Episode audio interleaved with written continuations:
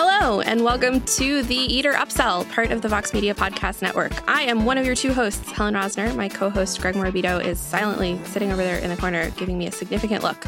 On today's episode of the Eater Upsell, hi, Greg. I hear you laughing in the background. hey, hey, yeah, no, that was. I, am here. I'm here. I'm, I, I'm, I'm excited. I'm excited. I'm psyched on today's episode because it is the peaks, or depending on how you feel about the season, the depths of summer. We are talking with probably the world's greatest lobster roll expert. Amy Traverso is the senior food editor of Yankee Magazine, which is the New England culture and food magazine. And she's basically, literally, it is her job to tell the world where the best lobster rolls in New England are, which means the best lobster rolls in the world. She's also the host of Weekends with Yankee, a show that you may have seen on PBS, where she and some other folks travel around New England showing you all sorts of cool stuff that you can eat and do and see and be in the beautiful dream that is Massachusetts and Vermont and New Hampshire and all those pretty coastal states. So before we get to Amy Traverso, Greg, I understand you have something you want to talk about somewhere on the internet, I can't actually off the top of my head remember which publication was talking about how great Nashville style hot chicken was and basically saying it's the best kind of fried chicken. I'm going to guess literally every publication that the answer here is every actually publication, every, even yeah. like non-food publications have everyone has written a story at some point. I think legally mandated in the last 12 months to write a story saying that Nashville hot chicken is the greatest thing in the world. Yeah, it's um it's it's been it's been written about, it's been talked about and when I read that I thought, you know what actually is the best fried chicken is like not the kind that you get maybe served to you at a restaurant when it's hot, but like I love like cold fried chicken out of the refrigerator. Mm-hmm. And then I thought, you know, it's even better than that. I actually have had Nashville style hot chicken cold out of the refrigerator, and that is a, a flavor sensation and a textural delight. But I was thinking how unusual it is that that is like a food where, in my mind, I'm hardwired to believe that the best version of it is like the fridge version and not the plate restaurant version. Yeah. I mean, it shares the honor, I think, with with a certain type of pizza. Yes. You know, there's like the the fridge slice has something really beautiful to it, and the fridge fried chicken. It's true though. I think like cold chicken has a flavor, like whether it's fried or not. It, it has a, a uh, I mean, cold anything tastes different than hot anything, but there's something so perfect and picnicky and summery and Do you have any dishes or foods in your world where you like them at the opposite temperature that they're supposed to be served? I don't I mean, obviously fried chicken and pizza as we've discussed. I'm trying to think of what else. I actually I really like cold macaroni and cheese. Mm. Oh yeah. I think like they're and and all of these sort of have the same thing in common, which is that like the fat has congealed. Mean, when I say it that way, it, yeah, it sounds incredibly it's, disgusting. It's, it's, not slippery and um, like it's not loose and alive. Right. You know, it's kind of more like a terrine. exactly, exactly. You know? And I think like you know, cold pasta in general, if it's been in kind of a creamy sauce and like the cream all kind of solidifies, like there's something amazing about like forking into a refrigerated Tupperware of like penne in a cream sauce and having it just kind of be like scooping out a piece of cake instead of pieces of pasta. Right. This is very stoned of me. I mean, you know, I feel like yeah, yeah. A, no, I, I'm I'm following you all, all the way. It's kind of like it's kind of like um, if, if, you're dipping your hands into cold fresh clay or something. Oh, it's yeah. like thick and heavy. Yeah, it's just know? it's totally a texture thing. So for you, it's fried chicken though. I mean. Yeah, it's fried chicken, and also this might be disgusting. I don't know. I find it delicious, but like if you save half of like a mission style burrito, one of those giant things that has many layers, mm-hmm. and then I, then I feel like, and you let it sit, it, it really does become more like a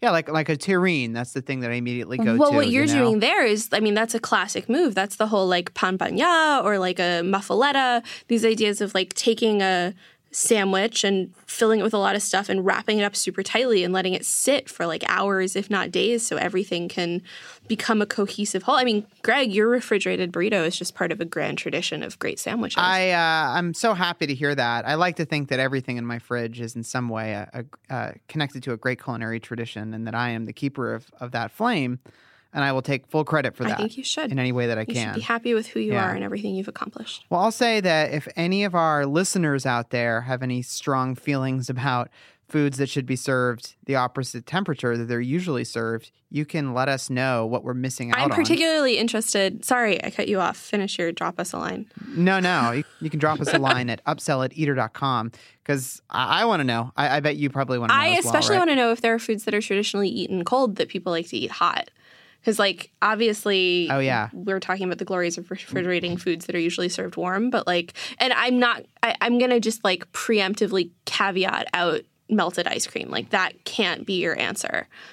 But there's got to be something that is normal. Like, I want someone who likes hot orange juice. If you like hot orange juice, Ooh. please email You're a us. psychopath. first, you're a psychopath. Second, please email us at upsell at eater.com because we need to know more about everything about you. You know, on that note, I remember Eater New York critic Robert Sietsema, who grew up in uh, Texas, told me that when he was in high school, they used to drink styrofoam cups at football games full of hot Dr. Pepper. Wow.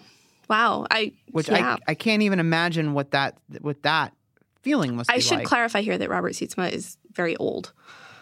I say that in a loving and respectful way, but that was that was I don't know. Yeah, dude, I, we want all of this. I feel like like the hot cold beverage is definitely its own category. Do you like pour hot milk into your breakfast cereal? Do you warm up your salads? I don't know. What kind of psychosis do you have? Let us know at upselleteater.com. And uh, Greg, let's talk with Amy Traverso. Amy Traverso is the senior food editor of Yankee Magazine and one of the hosts of a PBS show called Weekends with Yankee. Both of these, if you couldn't guess by the title, are about not, Not about the baseball They're about team. winning the Civil War. About New England. Yes. Right? The- yes. It and the name Yankee. We you know Yankee. Uh, the magazine's been around for more than 80 years, and so um, we have uh, we have sort of a vintage name, which um, actually now I think has sort of come back around, and um, I think we're kind of embracing the new Yankee. You know, What does that mean? The yeah, new the new Yankee. Yankee. Um, it's I think I think in general, and I, I think this is true with food, and I'd love to talk about it a little bit. It, I think there, you know, as as every other region of America is embracing its unique identity, its unique food identity. I think New England's doing that, and I think for a long time it was kind of enough to call yourself a lo- local, you know, locally oriented restaurant if you were getting your tomatoes from you know the next town over and what i what i see glimmers of now and what i really hope to see more of is some pride in not just local ingredients but you know um, traditional recipes local flavor. Um, i think new england food has often gotten a really bad rap as being bland and being um, and I mean I think there there are reasons that you know I think there It's got England historical right there in the reasons, right? Yeah, it, there there are good reasons why the food was somewhat plain, but it doesn't mean there's nothing there to rediscover. I'm not talking about doing you know baked scrod. I'm talking about sort of what are interesting things we can do with cornmeal and molasses, and what are you know interesting things we can do with seafood that is um, not necessarily all cod, but uh, sustainable seafood, and and what are you know, and to be inspired by old cookbooks, but to take them somewhere new and interesting. Not long ago, our um, national restaurant editor, Bill Addison, published his list of the 38 essential restaurants in New England, to which you were a contributor. Yes. And it was, uh, as an exercise, really illuminating, I think, to see more than just lobster rolls and fried haddock and the usual Oh my tropes. god, yeah. As, so, as someone who like doesn't know, I mean, I know very, very, very little about New England. I think I've only been to Massachusetts Yeah. a few times, but that guide was, and you you, you contributed to that guide as I well, did, Helen. that's true. It really painted, uh, it really painted this this picture of like, okay, I want to go and spend a month just driving around and eating at all these, like, seems like a lot of emphasis on small small Yes. places too, and kind of you know um, yeah, it just was like that was just a really fun list as someone who didn't know anything. I mean, I know that's like an eater post, but um, Everything we do is awesome. the- Read our website. well, it just kind of got like the wheels turning in my brain as like, okay, well, it seems like there's this great mix of innovation and also, you know, as you were talking about the kind of new Yankee thing, and then also these like real old institution mom and pop Yeah. kind of places dot, dotted around everywhere. Yeah, I, you know? I I write a column for the magazine called Local Flavor, which. Uh, and I try to just seek out those those mom and pop places that haven't yet totally been. Uh, had some of them hopefully haven't all been on diners, drives, and diners, dives, and drives. Yeah, I, to- Diners, drive-ins, Di- and yeah, Triple D. that one. I'm not trying to ape him completely, but he does. They do go to some good places. Um, so going to these places that are so much of the place that by eating at this restaurant, you're actually getting a window into a community. And I love that Yankees a magazine that lets me do that because these are not the hot, sexy new restaurants. These are, you know, the ones that have stood the test of time and um, are often small. And and I and I think that I think in New England we like small. I think we are a little suspicious of anything that's too shiny, you know. Um, but at the same time, I think in in Boston we we want to we want to see.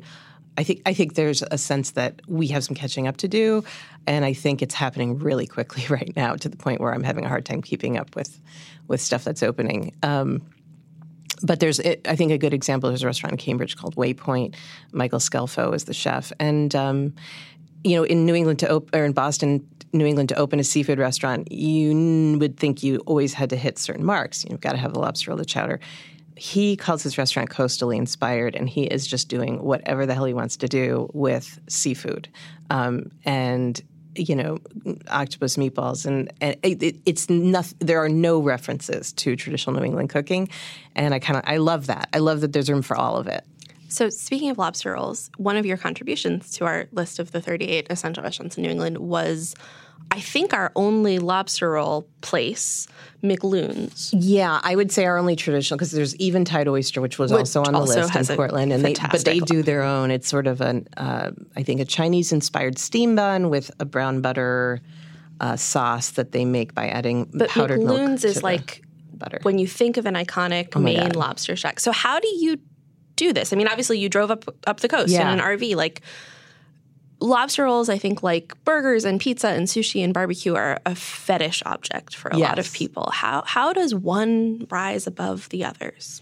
So for I I um, wanted to have accountability for this because I knew I was going to be tasting a lot of lobster rolls over several days, over a week, and I needed a way to um, compare them fairly. So I created a list of variables um, on which they would be judged, uh, criteria: um, sweetness, t- the quality of the meat, the texture of the meat, the um, ratio of the ingredients, the the innards to the bun, the um, the the atmosphere was a factor because I think if you're Sure. if you're you want you want a, you want a pretty view, but it wasn't the only one. Um, uh, the um, oh god, the oh the oh the additions like.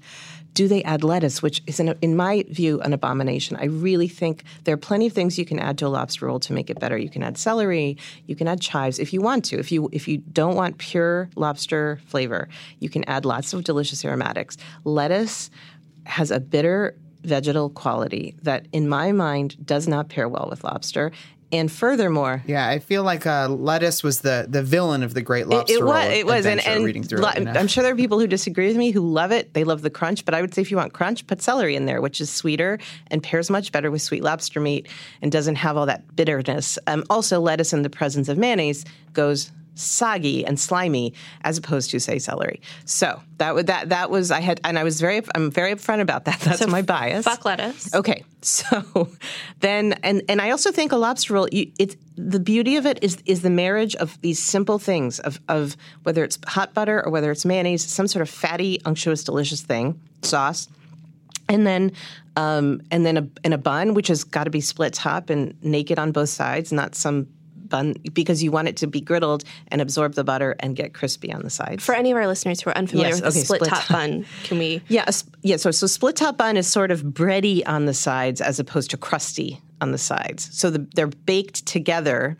in Like a in hot row, dog like bun. a hot dog bun, so that they don't form crust on the sides, just on the top and bottom. And then you split them apart and you split open the middle, and that's how you eat them. But unlike a hot dog bun, which is sliced uh, latitudinally, Right. A split top bun is just vertically right vertically- down yes, the top. yes. and people are extremely passionate about this as the correct way to. It slice is, this. and and I hate you know I hate to be in the business of saying correct or not you know incorrect. I don't I, I, I don't like that aspect of food writing um, or just foodieism. Um, but but uh, as you argued in your post about steak, I do think there is a way that is is really objectively better. And and when you can get a crisp, wonderful bun that because it's not crusty on the sides and soft and it's bready and it can it can not only absorb the butter but get get that golden crust it's just better. So the lobster roll should be a size that fits in your mouth where, where it's a marriage of everything. It's the it's the lobster, it's the bun, it's the butter, it's whatever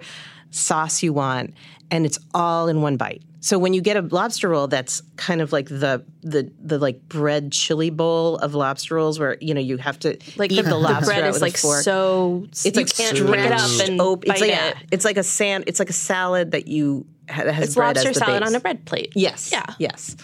That's Right. not my You don't want a hoagie game. or no. something. Yeah. I, I think I because and, and I also think just it's a nice portion. It's just the right amount. I mean, if you if you're really hungry, get two, but get it so that you you can enjoy all of it together. It's a it's a perfect dish. It's so simple. It's so beautiful in, sim- in its simplicity.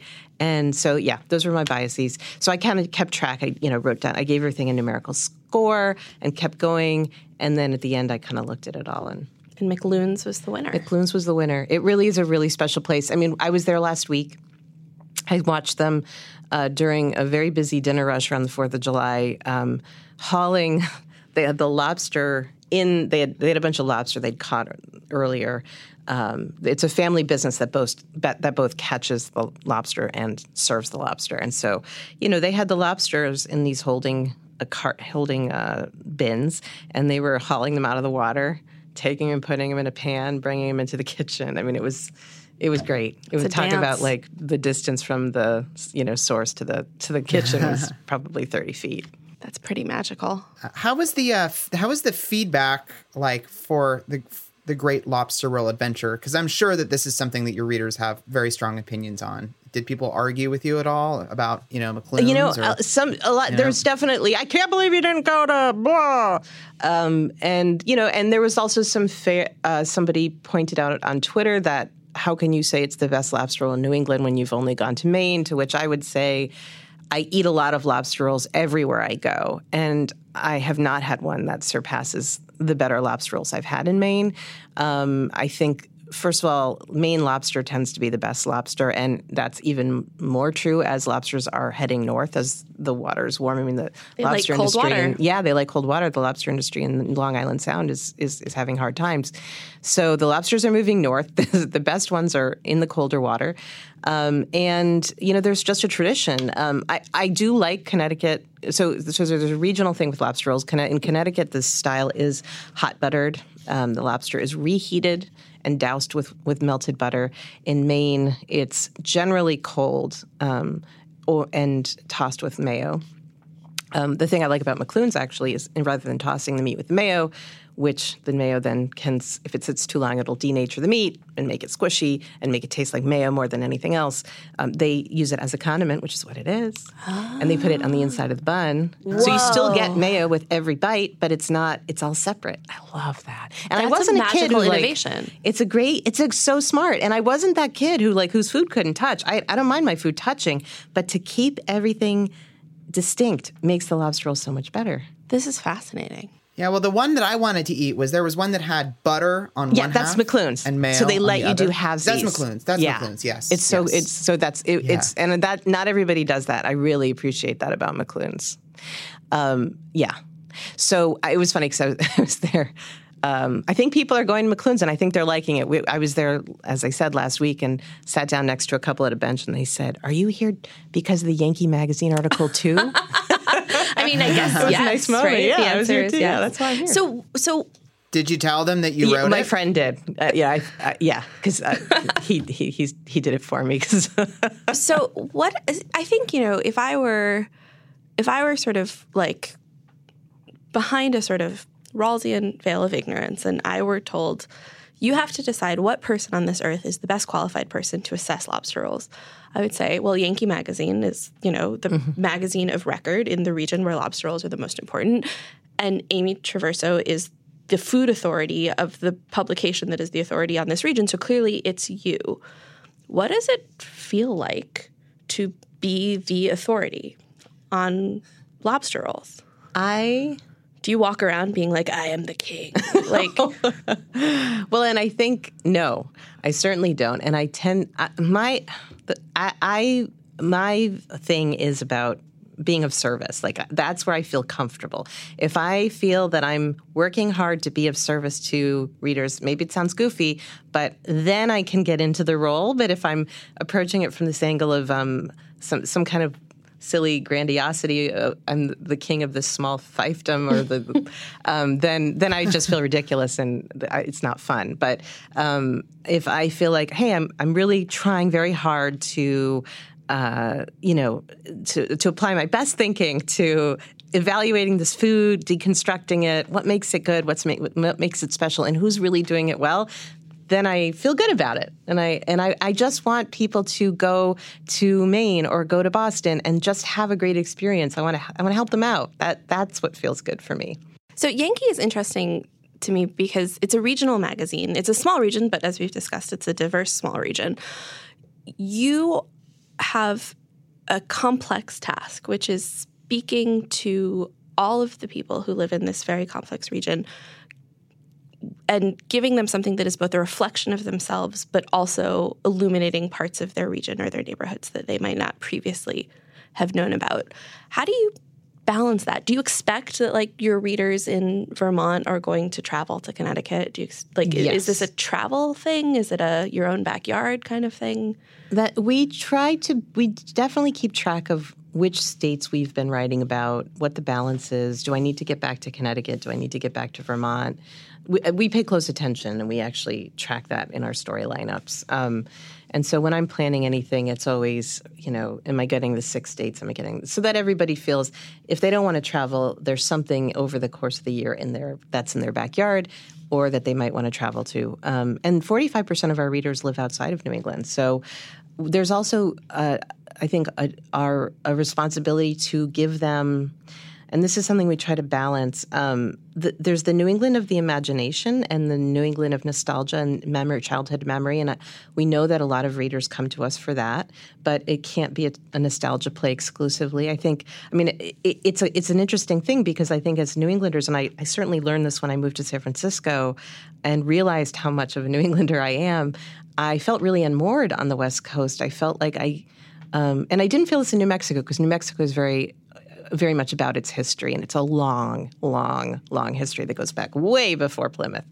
Um, and they really celebrate that, and I love that.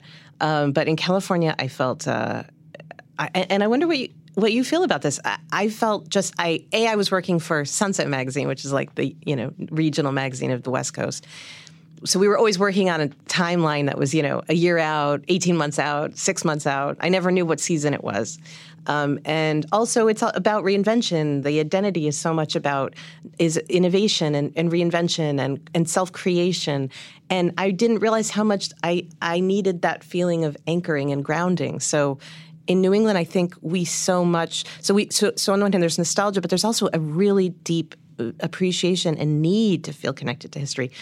Do you feel that? Do you feel sort of in California? Do, how does that work for you? No, I, I, know, I know exactly, I know exactly what you mean. I mean, I actually was, I am a native Californian. I lived here, Bay Area, for you know until I moved to New York in my twenties, and um, spent a lot of time there, and then just recently moved back. But yeah, I think that whatever you're you're um, hinting at about like New England and that sort of sense of something to relate back to, I think that maybe the West Coast sees that as like innovation is that for them or the yes. next thing, you know, constant reinvention and constantly being like it's like the spirit like that is their touch their sort of historical touchstone is always kind of changing things up and and kind of doing what inspires them. I feel like you know. I know that's a very no, no, no, abstract, and it, it, it, may be actually more zen and more kind of in line with what life really is, which is constant change. And maybe if your touchstone is constant change, that's actually healthier and sort of more grounded in reality. But I, I know, like you know, like living um, at least in the Northeast, you know, in New York. I mean, it's so awesome to walk into a place like Katz's or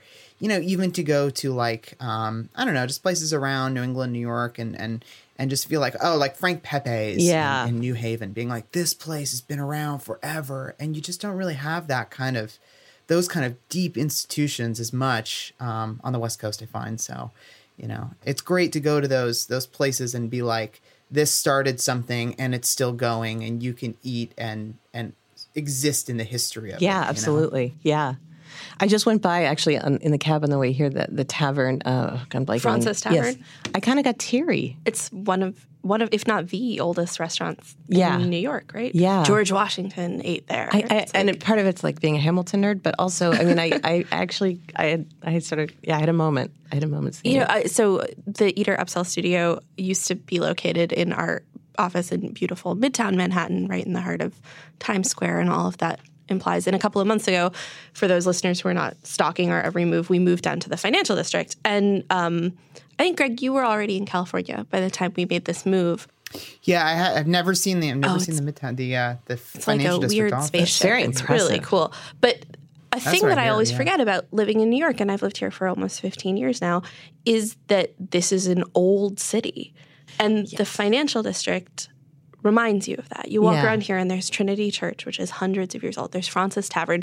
The streets are weird and cobbly and it reminds you of Boston. Yes. And the whole rest of the New York City apparatus, right? The rest of Manhattan and Brooklyn and Staten Island and the Bronx and Queens all in various ways conspire to make you forget that New York was part of the revolutionary, pre-revolutionary history of Yes. colonial America. Yes, absolutely. And I think, I think, you know, Massachusetts and Plymouth. I mean, we we we we hug a lot of the oxygen on that. Like, I think we're so proud of our, you know, Thanksgiving happened here, and and it is really lovely, but and it's special, but um, it's it's good to remember it, didn't just happen here. In fact, a lot of very important stuff did not happen here, but we do have wonderful sites and we have wonderful things to connect to. On that note, earlier you were saying that a lot of chefs uh, in New England are now looking at like old recipes and those old, you know, going back and, and finding these things.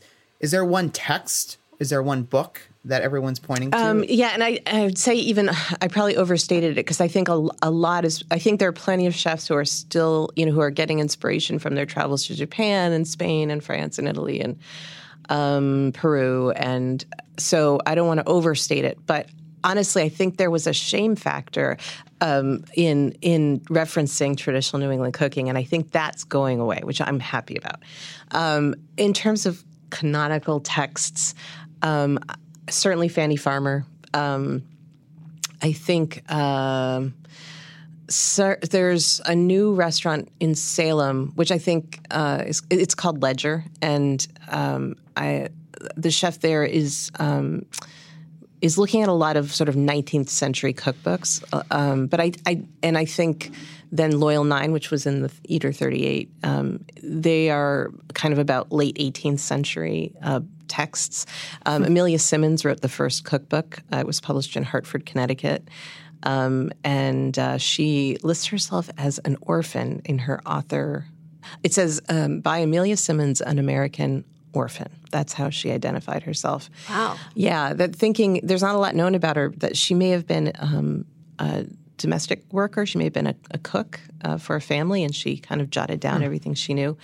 Um, there's some you know interesting stuff in there. It's very very British, very. Um, but but and then also you can go to places like Plymouth Plantation where um, there are historians on staff who whose job is to to research the the foodways of the first Europeans uh, who settled that area and how they adapted, how they took their British recipes, which all used flour, and all they had was ground corn and how they adapted that. And um, it's fun to even go.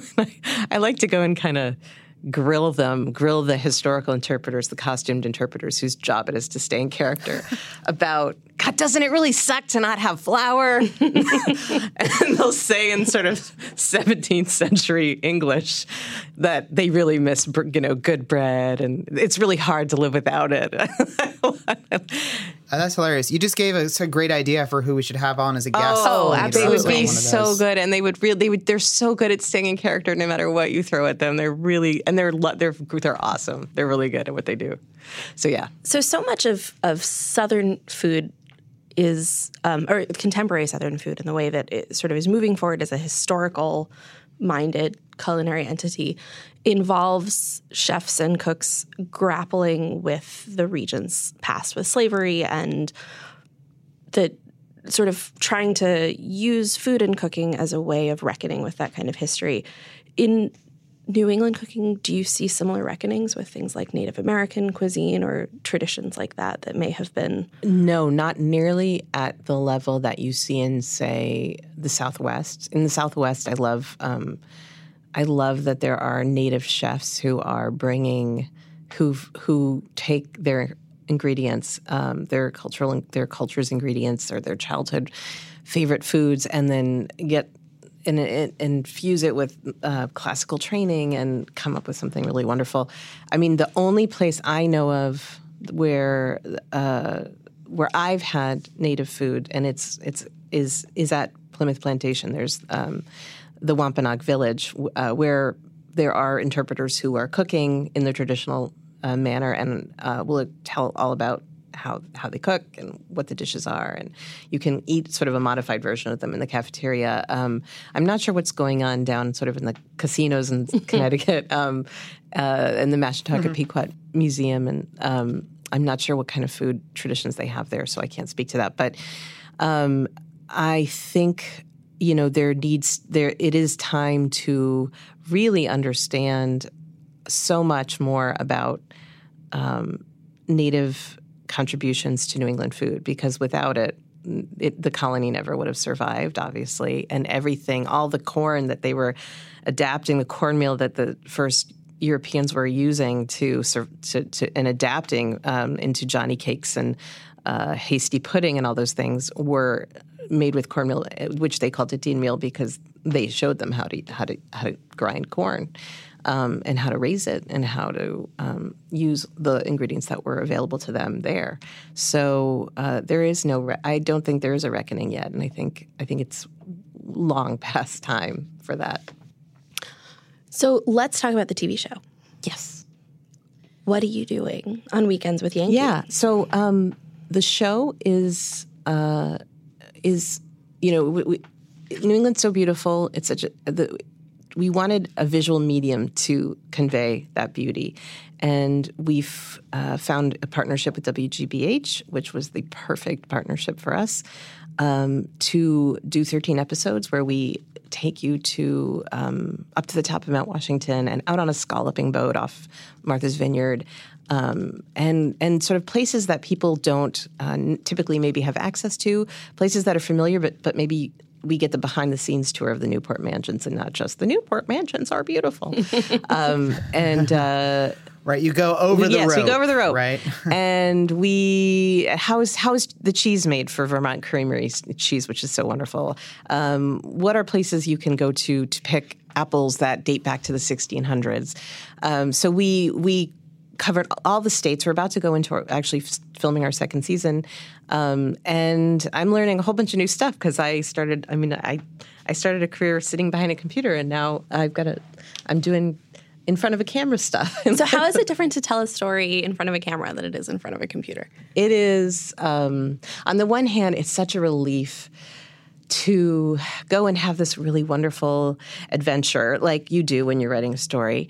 But instead of going home and tearing your hair out and turning it into words, you just move on to the next adventure. There's something so liberating about that. That's why we like this podcast. Yes.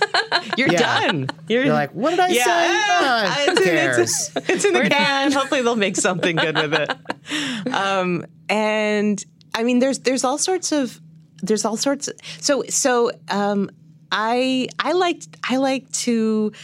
Uh, show up at a place and meet someone interesting who's doing interesting things and just get to ask them a lot of questions um, and i hope that works on camera i'm still i'm learning a lot about what works on camera um, and uh, we have a great team that is, has taught me a lot. Um, our, you know, I'm, I'm working with a, a professional TV host who has taught me so much, Richard Wiese. Um, so he, so you know, it, it I, it's it's been an education, but it's it's a really great adventure, and um, we're finding that we're finding that the New England thing, the New England uh, brand or the the lure of New England is really national because uh, stations all over the country have picked it up to our delight, and um, public public television stations. Uh, and you know, we wanted to just be a very curated um, take on the best place, the most beautiful places, really special places, the things that make New England a unique region.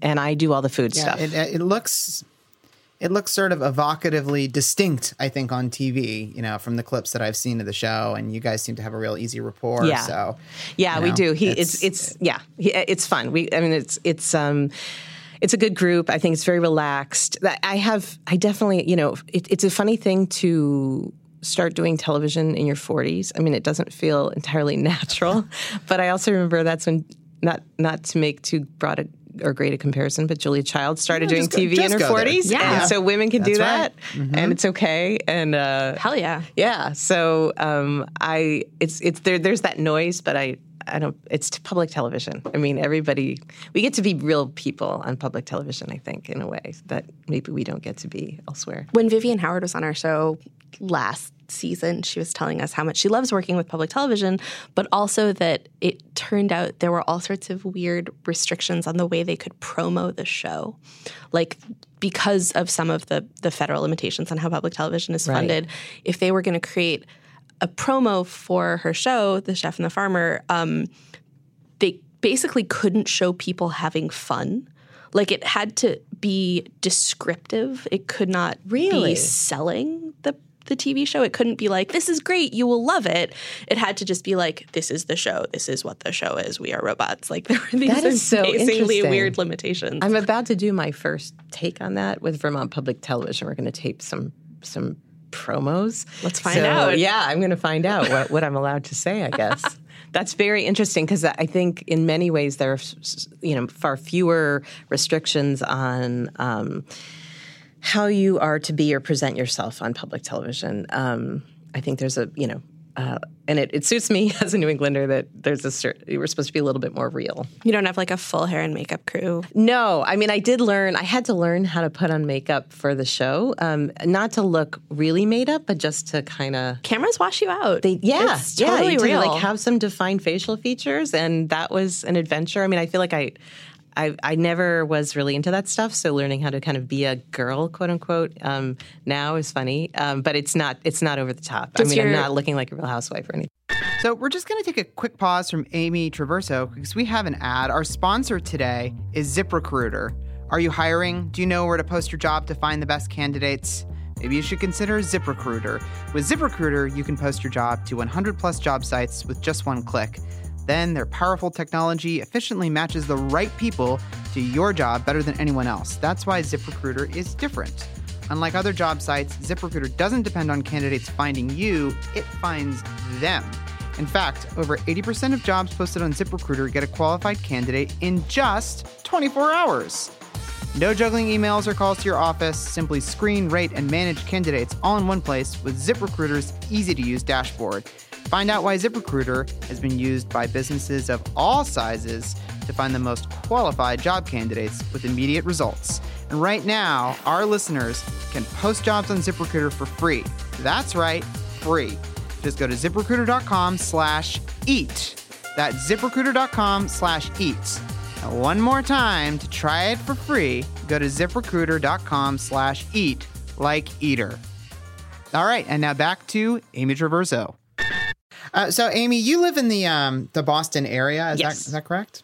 Okay, so Helen and I are fascinated by one thing about Boston specifically and the Boston area, which is the unusual array of bad restaurant names. like truly in that area. uniquely Let's talk about terrible. that. So we um, on eater.com not too long ago ran a week long special dedicated to um, truly awful restaurant names.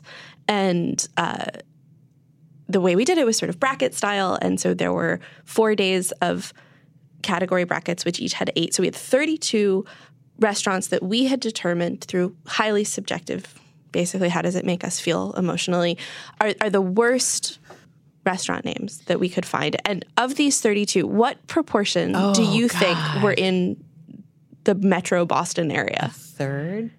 More. Almost a quarter. Oh Seven of the 32 were either in Boston or like Cambridge or. Wow. Yeah. You know, okay, so I'm just going to say at the outset, I have I have a really big pet peeve with restaurant names, which is when it's named after a food product with an apostrophe with a posse- in the possessive form. So like, Chowders. cheddars, Oh, yeah. or peppercorns. Oh, yeah. I hate. Well, okay. Can we can we read you a list Yes, of the seven Boston area terrible restaurant names, and then we're going to make you tell us why this is mm-hmm. happening. Okay, so I, I they're so bad. Blunch.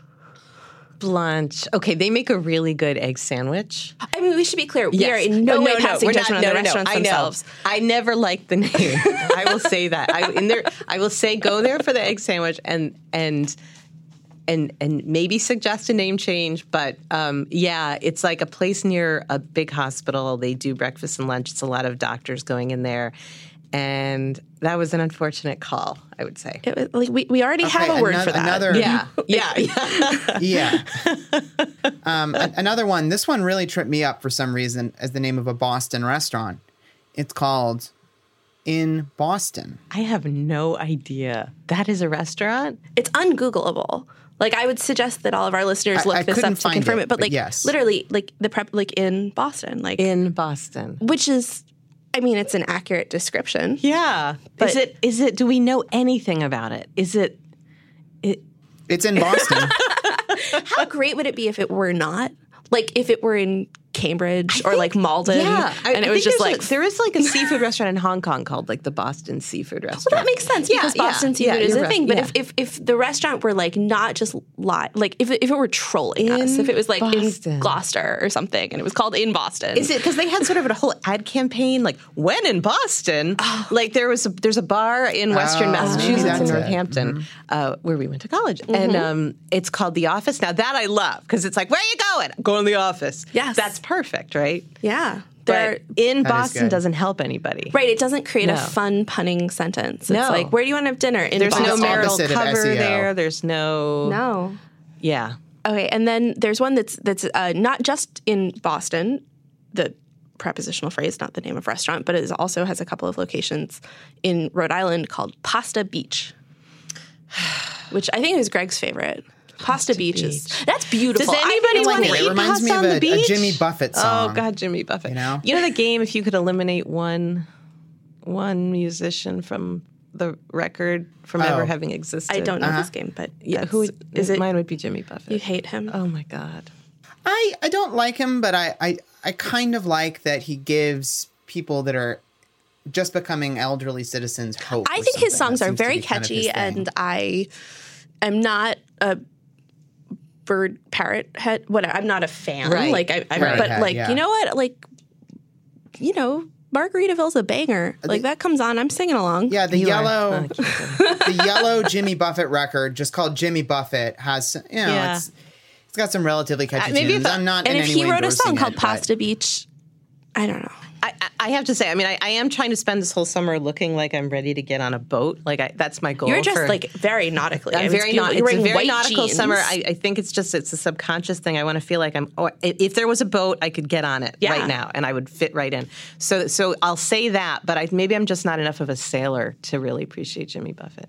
So okay, pasta. Yeah, pasta beach. All I can think of is sand in my sauce. Yeah, or sand on my pasta. I don't. Sand in my sauce is a better name than that Pasta is Beach. actually very. That's like That's the like a, B-side. that's the name of a memoir. That's like the name of a memoir of like Yeah. some it's some chef who who like hit Some rock Sicilian bottom near the beach. made it and- big. yeah. And then, then so the next three are all fascinating to to me because they are just sort of they belong to a bracket that we called crimes against language, which was judged by our managing editor Sonia Chopra, who's a real grammar stickler, and it was restaurant names that use punctuation and capitalization ah. and spelling in liberal ways. Um, so one is all caps with an apostrophe at the end, the word mast, like on a With ship. an apostrophe. Yeah, at it's the M end. A S T apostrophe, which is like Just leave out the, it, right. you, would be fine with just yeah. Then we have a place called Yeah, mast on its own isn't so. No, but, No, it's you fine. It's yeah, I get it. It's just probably a seafood Yeah, restaurant. Sure. Ship, and then there's know? a place where if you say it out loud, it's tapas five two nine, and it makes tons of sense. But they spell tapas T apostrophe A H P A S, which is again, it's a free country. like some weird phonetic spelling or And something. then my favorite of all of these is um, moo, the sound that a cow makes, but with four O's, not three, and then four periods after. Not a not a three dot ellipsis, a four dot. Right. Like it's a very hesitant. Yeah, cow. no, I was food editor at Boston Magazine when that restaurant opened. It was like, God damn it! Every time I had to write, every time I had to write it because it was like, how many how many periods are there? I've got to get this right. Four O's, Um, four dots. Like, Yeah, so what is with Boston and oh, and I forgot the last one, Thelonious Monkfish, which I like that. It's clever. I like that. So what is with Boston and and I had a friend who's a musician who wrote a song called Melodious Funk, which I also thought right? was No. I mean yeah. maybe it's a name that Oh, you yeah, know, that's but good. like, mm-hmm.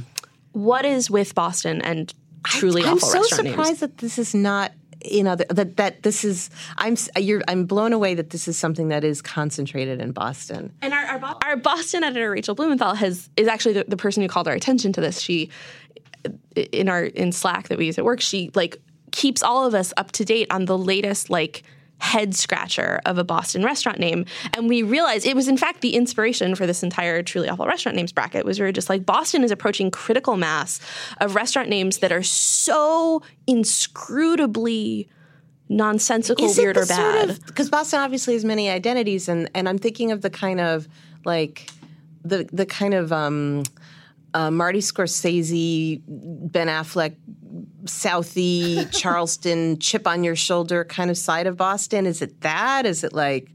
Is it sort of a? You're the expert. I see it as more of like maybe it's like a sort of summer scarf. Like I'm a I'm a grad student, uh, and I think things are funny. Kind of kind of like playing into that that sort of a character. Wow, you know, that is, that is uh, uh, okay. I Only say, of these and is I want to say one thing about but- Moo, which is they make the most incredible park, these Parker House rolls, and they serve them in these little stab, like cast iron pans, and I would just go and eat those. They're so good. They're so buttery and airy. And, mm. It's like th- there's like these angels in the back making yeah the name the name I, I can't account for the name, but Boston has an imagined rivalry with New York. So New York's like what, and Boston is sort of like New York. See, we're cool too, and maybe maybe this is part of that. Like we're we're we're we're trying to. It's like attention getting maybe.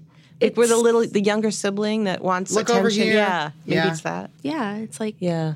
I, that- that seems like a plausible scenario. I like. I mean, you know, it calls attention to it. They're they're not subtle. I'm still my mind reels it in Boston. Well, now I'm going to be. Now it's like I'm going to be paying attention. Yeah. Yeah. Well, let us know if you find any particularly good ones. Yeah. I mean, great food city with awful with some awful restaurant names. Yes. Yeah. Uh, it, they they have been. I mean, we we are we under, we are undergoing a, this you know this luxury real estate boom where all these buildings are going up and everyone needs that anchor tenant. And so there's more restaurants and we're in a big bubble right now and there's so many restaurants opening and that's not that's true of so many cities. But there is there is so- it's, there's this gold rush thing going on right now with restaurants. So it may be that literally like there's all these there aren't any untrademarked restaurant names left and people are just scraping the bottom of the barrel for it's names. like trying to come up with like a screen name back when everyone had to like get Yeah. AOL names, and it was like. Yeah, they're not they're not restaurant names. They're like neo They really names. are. It's That's- like that's like my handle is like tapas five two nine. Like that's an AIM name from back in the day, I'm Thelonious Monkfish. right? You know, there's one other Amy Traverso Four, I know five, who lives in Canada, and thank God, like I beat her to all of the like to Instagram and and Google oh. Gmail and everything, Twitter. So I own Amy Traverso. Name twins are a weird thing. Yeah, we've we have we have met up. We have like reached out to each other on Facebook and That's so beautiful. Yeah. I get occasional vanity Google alerts for my name because there are people named Helen Rosner who die because it's a very old lady name. yeah. Oh, that's interesting. Um, and right. every so often I get a link to my own do you, obituary. do you and get, do you panic for half a second? Like it's a little jarring. It's like, wait, was I dead all like along? that? Yeah, like, yeah. Oh, yeah. No, it's totally crazy. Yeah, there was another when I lived in Brooklyn. There was another Greg Morabito that actually two people I knew m- knew this person and said that he was not only my same age but also kind of looked like me. And one of my friends happened to live in his building and intercepted his mail one time, and they reached out and they were like, "Did you try and send me a um, letter or something, Greg?" And it took me so long to piece together exactly what was If happening. he there. was your age and also kind of looked like you, are you sure this was not just your cover for a double life? well, I'll let that mystery remain unsolved. In the Speaking meantime, of mysteries, can I just, this is just a little detail from my trip to Maine to find lobster rolls. I'm up in Eastport, Maine, which is as un-Italian a place as you can get, and I my name ends with a vowel, so I can say that. And um, and they had lobster rolls. This place, Quoddy Bay Lobster Company, which was ranked number two. It's fantastic, and we're talking about differences of like a tenth of a percent. So really, they're all great. Um, and they had cannoli on the menu for dessert. Now, I'm in the as Maine as Maine can get. I'm seeing like whales breaching on the water in front of me, and I say, "Well, what's what? Is there a because it once it once was one of the major shipping capitals uh, of the world. It's real. It's a natural, incredibly deep harbor." And I said, "So, are there a lot of Italians here? Like, what's what's with the cannoli?" She's like, "Nope." I was like, no, just so there's no just- just cannoli just, happened. Just just have them. She's like, yeah. And there was no. She just wasn't going to give me anything, and I kind of liked that. That's it's very mystery. Maine, too, to Yeah, just, yeah. like, and I was like one I guess- syllable answers. and I wanted to fit in because I didn't want to ask too many questions. What do you? You don't want the cannoli? We have it. You know. We make cannoli. That's what we do. Yeah, Goodbye. that's just it. Yeah. Please It's pay. just cannoli. Leave. A lobster roll and Cannoli, cannoli. whale. they what make are you sense to me. I mean, they're both Yeah. like. I mean, a cannoli There's a is shell. There's a shell. There's like a filling. I mean, these Yeah, are yeah. kind of No, it kinda emotionally works. comparable food stuff. We're not going to do whoopie pies. We're going to do cannoli. Sure. Is what? What's the traditional lobster roll accompaniment like for? Like I. I Well, okay, so most most lobster shacks are not set up, are not big enough, and don't have the setup to make. Many of them do not have the setup to make fries. McLoon's does not. A lot of the good ones don't. Some of them do. I think of it as a potato chip. Thing. It's a potato chip. So they make so, so they serve the potato chips um, instead of the fries. I love fries. I love to have fries with my lobster roll, but you can't always have that, and that's okay. Um, and then generally, if there's dessert, it might, it's, it's going to be pie or whoopie pies, not cannoli. Yeah, not cannoli. But really. I love that they do that. and I love that I don't know why. Well, Amy, we have reached the lightning round, which, since you're an upsell listener, and all of our listeners are, by dint of being here, upsell listeners, we don't need to explain again, but we will anyway for the lightning round. Dan plays jaunty music that you just heard, and we ask you questions, and you can say whatever comes into your mind. So for today's issue of the lightning round, are these issues, iterations? Today's lightning round, the questions will be asked by me and Greg. Okay. All right, Amy, you ready? Old school. Yes. All right. First lightning round question. You wrote a cookbook about cooking with apples. Yes. What are the two best types of apple? Okay. The first one is there. Can I give three? Yes. Okay. The first one is the Roxbury Russet, which is the oldest American apple. It dates back to the 1600s, 16, about the 1630s, and it is in. It has been grown continuously since then. And I'm just going to do this really fast because apples do not grow true from seed. They're heterozygous like people. Every apple seed is a genetic combination of the parents, the the, the pollen from the tree and the pollen from the bee you cannot grow a Roxbury russet apple from a seed. You have to graft it onto another tree. It's a clone. It's cloning. All apples are clones, All right? apples are cloned. So every Roxbury russet apple is a cutting of a cutting of a cutting of a cutting of a cutting of a tree that first grew in Massachusetts in 1630s. That's beautiful. Isn't that beautiful? That's really beautiful. You're literally That is, eating uh, history. yeah. Okay. Then there's yeah. I makes me want yeah. an apple. Yeah, so, and and the good news is more and more orchards are growing these heirlooms, which is fantastic. Um, and then Calville Blanc d'Hiver, which is a French apple, also from the f- Renaissance period. Um, it, it looks knobbed like uh, quince. And it tastes like an explosion of vitamin C, and it's the traditional apple for tarte tatin. It holds up to every. You can just like throw it in a brick oven, pizza oven for an hour, and it would still come out firm. It's but it but but but totally like you can bite into it, but it holds its shape. It's really really good um, and great for anything like fatty and rich, like like tarte tatin, anything buttery. Um, and then Ashmead's kernel, which is a British apple from the 17th century. Um, again. Cutting of a cutting of a cutting, and it tastes like champagne with honey stirred into it. Wow. And these are so much more available. Go to the Hudson River Valley. Go to Yeah, I was gonna in say, can I California. get go to this, the like, at my Farm in ShopRite? Philo. Not at your shop, right? But any decent farmer's market is going to have a few of these apples. And then uh, my book's called The Apple Lover's Cookbook, and it gives the history of these apples. And they're so interesting. Look them up online.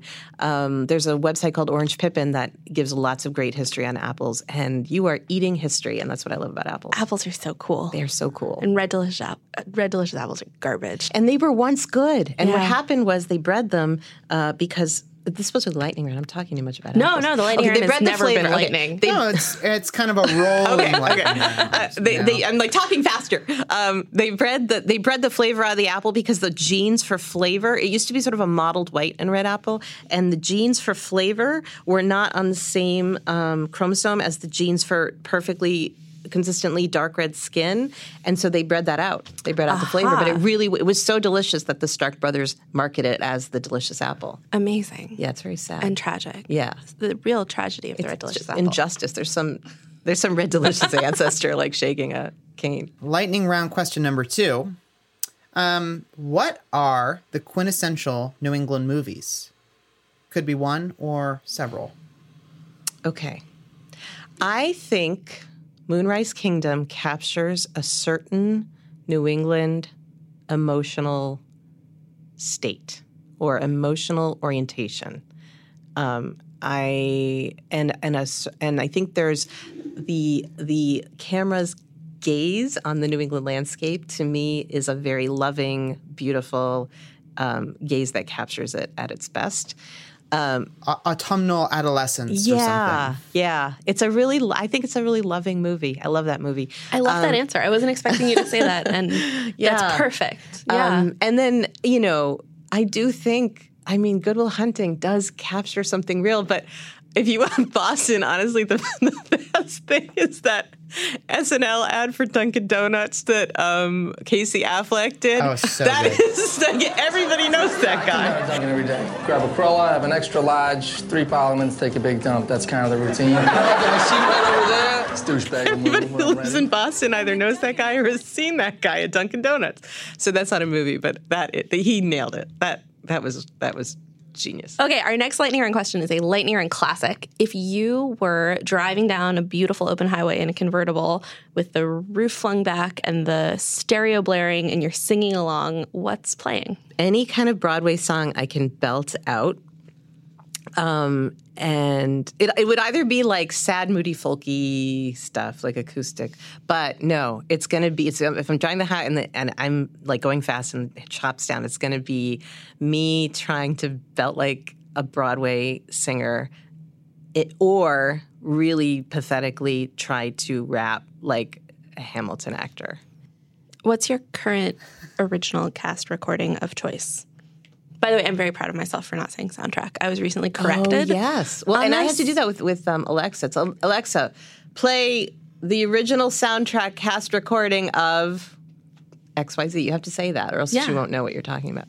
So, so it's. Um, I went to see Wicked in Boston last weekend, and you know that was a big thing for me. It was a really that that really was a defining moment. I saw it three times uh, when it first opened in New York, and.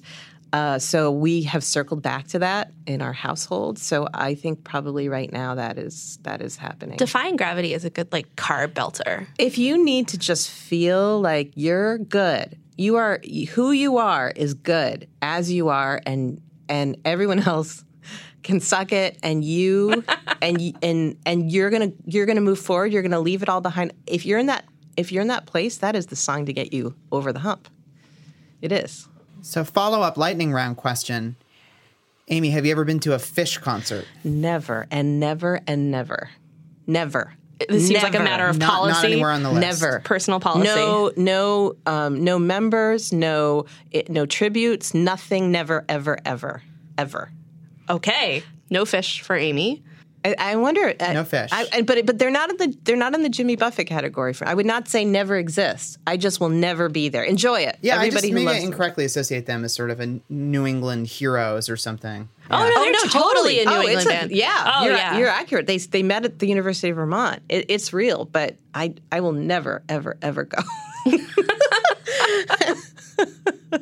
How about James Taylor? Oh yeah. Yeah. I mean, how can you not? Like it's like when you hear his voice, I, I, whether you know, anytime I've seen him a few times in concert, it's like you get this oxytocin bath running down from your brain into your whole body. The first moment you hear him sing, it's like, His voice makes me want to punch him in the nuts. oh really? yeah, I can't stand his voice. Oh, yeah, really? Oh God, I no. loved him when He I was activates- a kid. I like like when I was like a teen, like a young teen. I loved James Taylor, and now there's something about the smugness of his Oh, voice that I just want to like. See, I think of it as generosity because he has to sing those songs over and over again with sincerity, and I think, I think he rises to this moment every time of like, of of sincere and generous, um, of uh, presence when he sings it. Have you seen him live? I have. I've seen him at and Tanglewood, you and, still it's- wanted to punch him in the I nuts. just wanted to punch him in the nut or the face or the butt. I mean, like like lots of punching. I was just like, oh, shut up. Oh, see, stop it. oh, see, now I think because he's like did the recovery thing. I think he's like got the humility. Oh, yeah, I, I started liking him once I learned about his weird, his Yeah, dark, like he's been- you he's know, kind of suffered. He's suffered so much, stuff. Helen. I think this is like the the truly awful restaurant names, where it's like the restaurants may in fact be quite wonderful. Right. Like he might be a great guy, and his music is terrific. Right. It's just his voice. You just fills don't like me with loathing. I don't know. It's, Oh, wow. It's See, my it balances out It's my my problem. I Yeah. guess. I don't know. I mean, I don't listen to it a lot, but but if he shows up on stage, and I, it does make me happy. All right. All right. Our next lightning round question is a fun one. Are you familiar with the game Fuck Mary Kill? yes. Oh God. Yeah. All right. So so the rules of Fuck Mary Kill are we're going to say three things and you have to fuck one, marry one, and kill one. And, and This is you so can not in keeping with my Yankee branding. use it. We, we can use a different word. Make love, marry, or kill. Make love, marry, or kill. Caress, Euthanize. Gently smile at. Pass Caress, away. drop down on killing one knee. right issue for me. Okay, okay. away. Make love, marry, or pass away. New England clam chowder, oh, oh, good. It's food. It's not people. Okay. Rhode Island clam chowder. Oh, Yeah, and James Taylor. Manhattan. Oh, clam this chowder. is so easy. this is so easy. This is so easy. okay. Fuck Rhode Island clam chowder. Yes. Let's clarify. Wait, what is? Yeah. Wait, what is And that? I don't mean it in a pejorative I way. I is. mean Caress, like slow, Enjoy beautiful savor. enjoy it, but marry clam chowder. New England. New you don't even you don't even modify. it. You're just like the real one. Yeah, yeah. let's be real. Mar- marry the the cre- the milk based chowder because it's a keeper. It it it, it it's it hundred. It, the, the the recipe was hundreds of years in the evolution.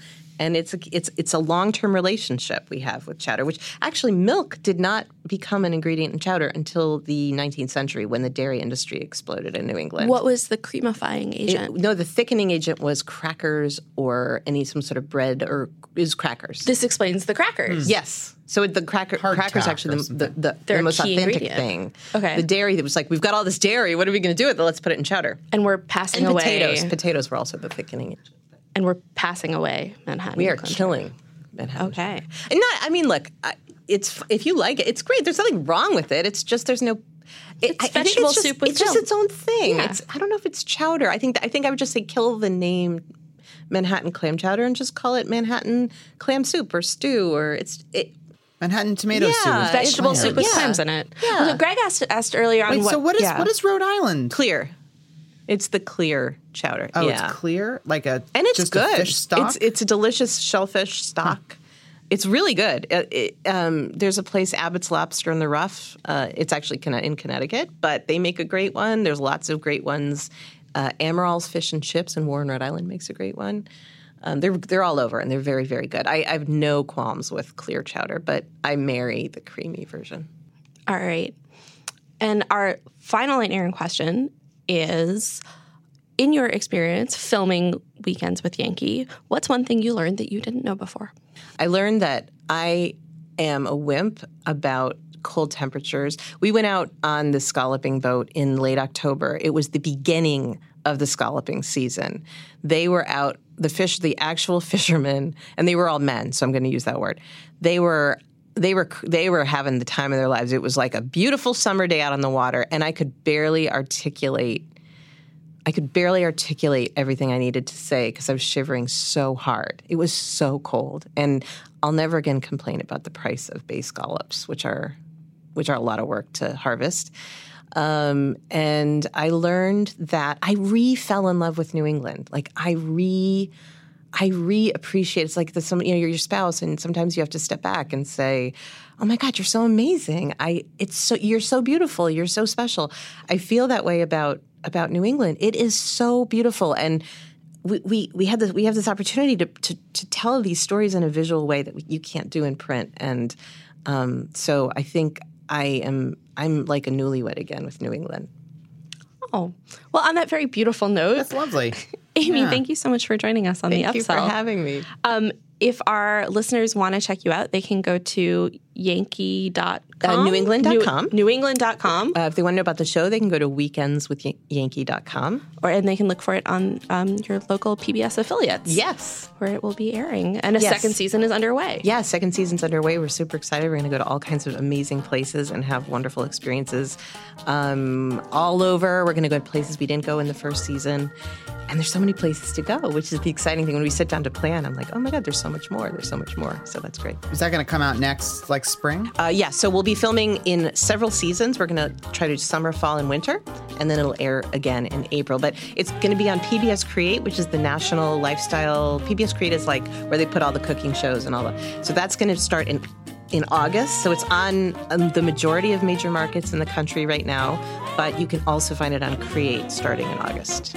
And you can go to weekendswithyankee.com to find out where it's, when it broadcasts in your own region, wherever you live. Cool. And Amy, if our listeners want to find you, Yes, I'm at Amy Traverso. I got all of it for Instagram, Twitter, everything. not that other lady in Canada or wherever she was. I'm so glad she's not. She's cool she's not. though. Self, she's just generous with that. That's she so didn't fight beautiful. me about it. She, yeah. Yes, people named Amy Traverso are just really cool. Yeah. All right. Hi, I'm Dieter Bohn from The Verge, and I'm breaking into your podcast for just a minute to ask you a pretty simple question. Have you ever read or watched a tech review and thought, Ugh, this is just not for me?